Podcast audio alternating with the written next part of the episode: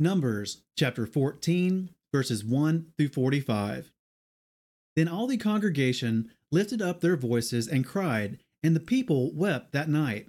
And all the children of Israel grumbled against Moshe and against Aaron, and all the congregation said to them, If only we had died in the land of Mitzrayim, or if only we had died in this wilderness.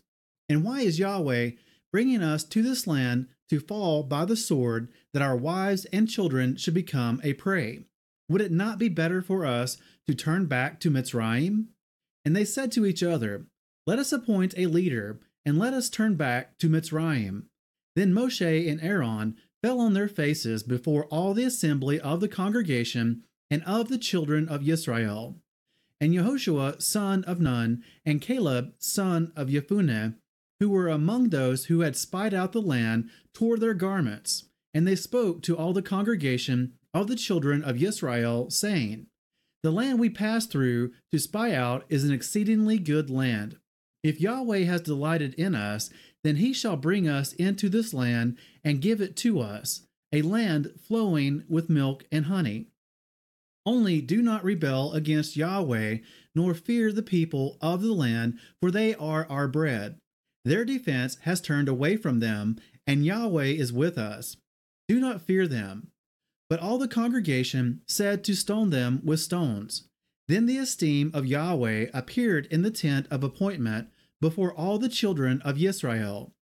And Yahweh said to Moshe, How long shall I be scorned by these people, and how long shall I not be trusted by them with all the signs which I have done in their midst? Let me strike them with the pestilence and disinherit them, and make of you a greater nation and mightier than they. And Moshe said to Yahweh, Then the Mitzrites shall hear it, for by your power you brought these people up from their midst. And they shall say to the inhabitants of this land, They have heard that you, Yahweh, are in the midst of these people, that you, Yahweh, are seen eye to eye, and that your cloud stands above them, and you go before them in a column of cloud by day, and in a column of fire by night. Now if you shall kill these people as one man, then the nations which have heard of your report shall speak, saying, Because Yahweh was not able to bring this people to the land which he swore to give them, therefore he slew them in the wilderness. And now, I pray, let the power of Yahweh be great, as you have spoken, saying, Yahweh is patient and of great loving commitment, forgiving crookedness and transgression, but by no means leaving unpunished, visiting the crookedness of the fathers on the children to the third and fourth generation. Please forgive the crookedness of this people according to the greatness of your loving commitment, as you have forgiven this people from Mitzrayim even until now. And Yahweh said, I shall forgive according to your word, but truly, as I live, and all the earth is filled with the esteem of Yahweh, for none of these men who have seen my esteem and the signs which I did in Mitzrayim and in the wilderness, and have tried me now these 10 times, and have disobeyed my voice, shall see the land of which I swore to their fathers, nor any of those who scorned me see it. But my servant Caleb, because he has a different spirit in him, and has followed me completely, I shall bring into the land where he went, and his seed shall inherit it. Since the Amalekites and the Canaanites are dwelling in the valley, turn back tomorrow, and set out into the wilderness by the way of the Sea of Reeds. And Yahweh spoke to Moshe and to Aaron, saying, How long shall this evil congregation have this grumbling against me? I have heard the grumblings which the children of Israel are grumbling against me. Say to them, As I live, declares Yahweh, as you have spoken in my hearing, so I do to you. The carcasses of you who have grumbled against me are going to fall in this wilderness. All of you who were registered according to your entire number, from 20 years old and above, none of you except Caleb, son of Jephunneh, and Yehoshua son of Nun, shall enter the land which I swore I would make you dwell in. But your little ones, whom you said would become a prey, I shall bring in, and they shall know the land which you have rejected.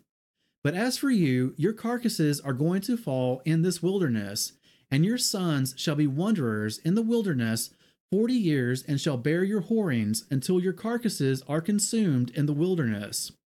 According to the number of the days in which you spied out the land, 40 days, a day for a year, a day for a year. You are to bear your crookednesses 40 years, and you shall know my breaking off. I am Yahweh, I have spoken. I shall do this to all this evil congregation who are meeting against me. In this wilderness they are consumed, and there they die. And the men whom Moshe sent to spy out the land, who returned and made all the congregation grumble against him by bringing an evil report of the land, even those men who brought the evil report about the land died by the plague before Yahweh. Of those men who went to spy out the land, only Yehoshua son of Nun and Caleb son of Jephunneh remained alive. And when Moshe spoke these words to all the children of Israel, the people mourned greatly.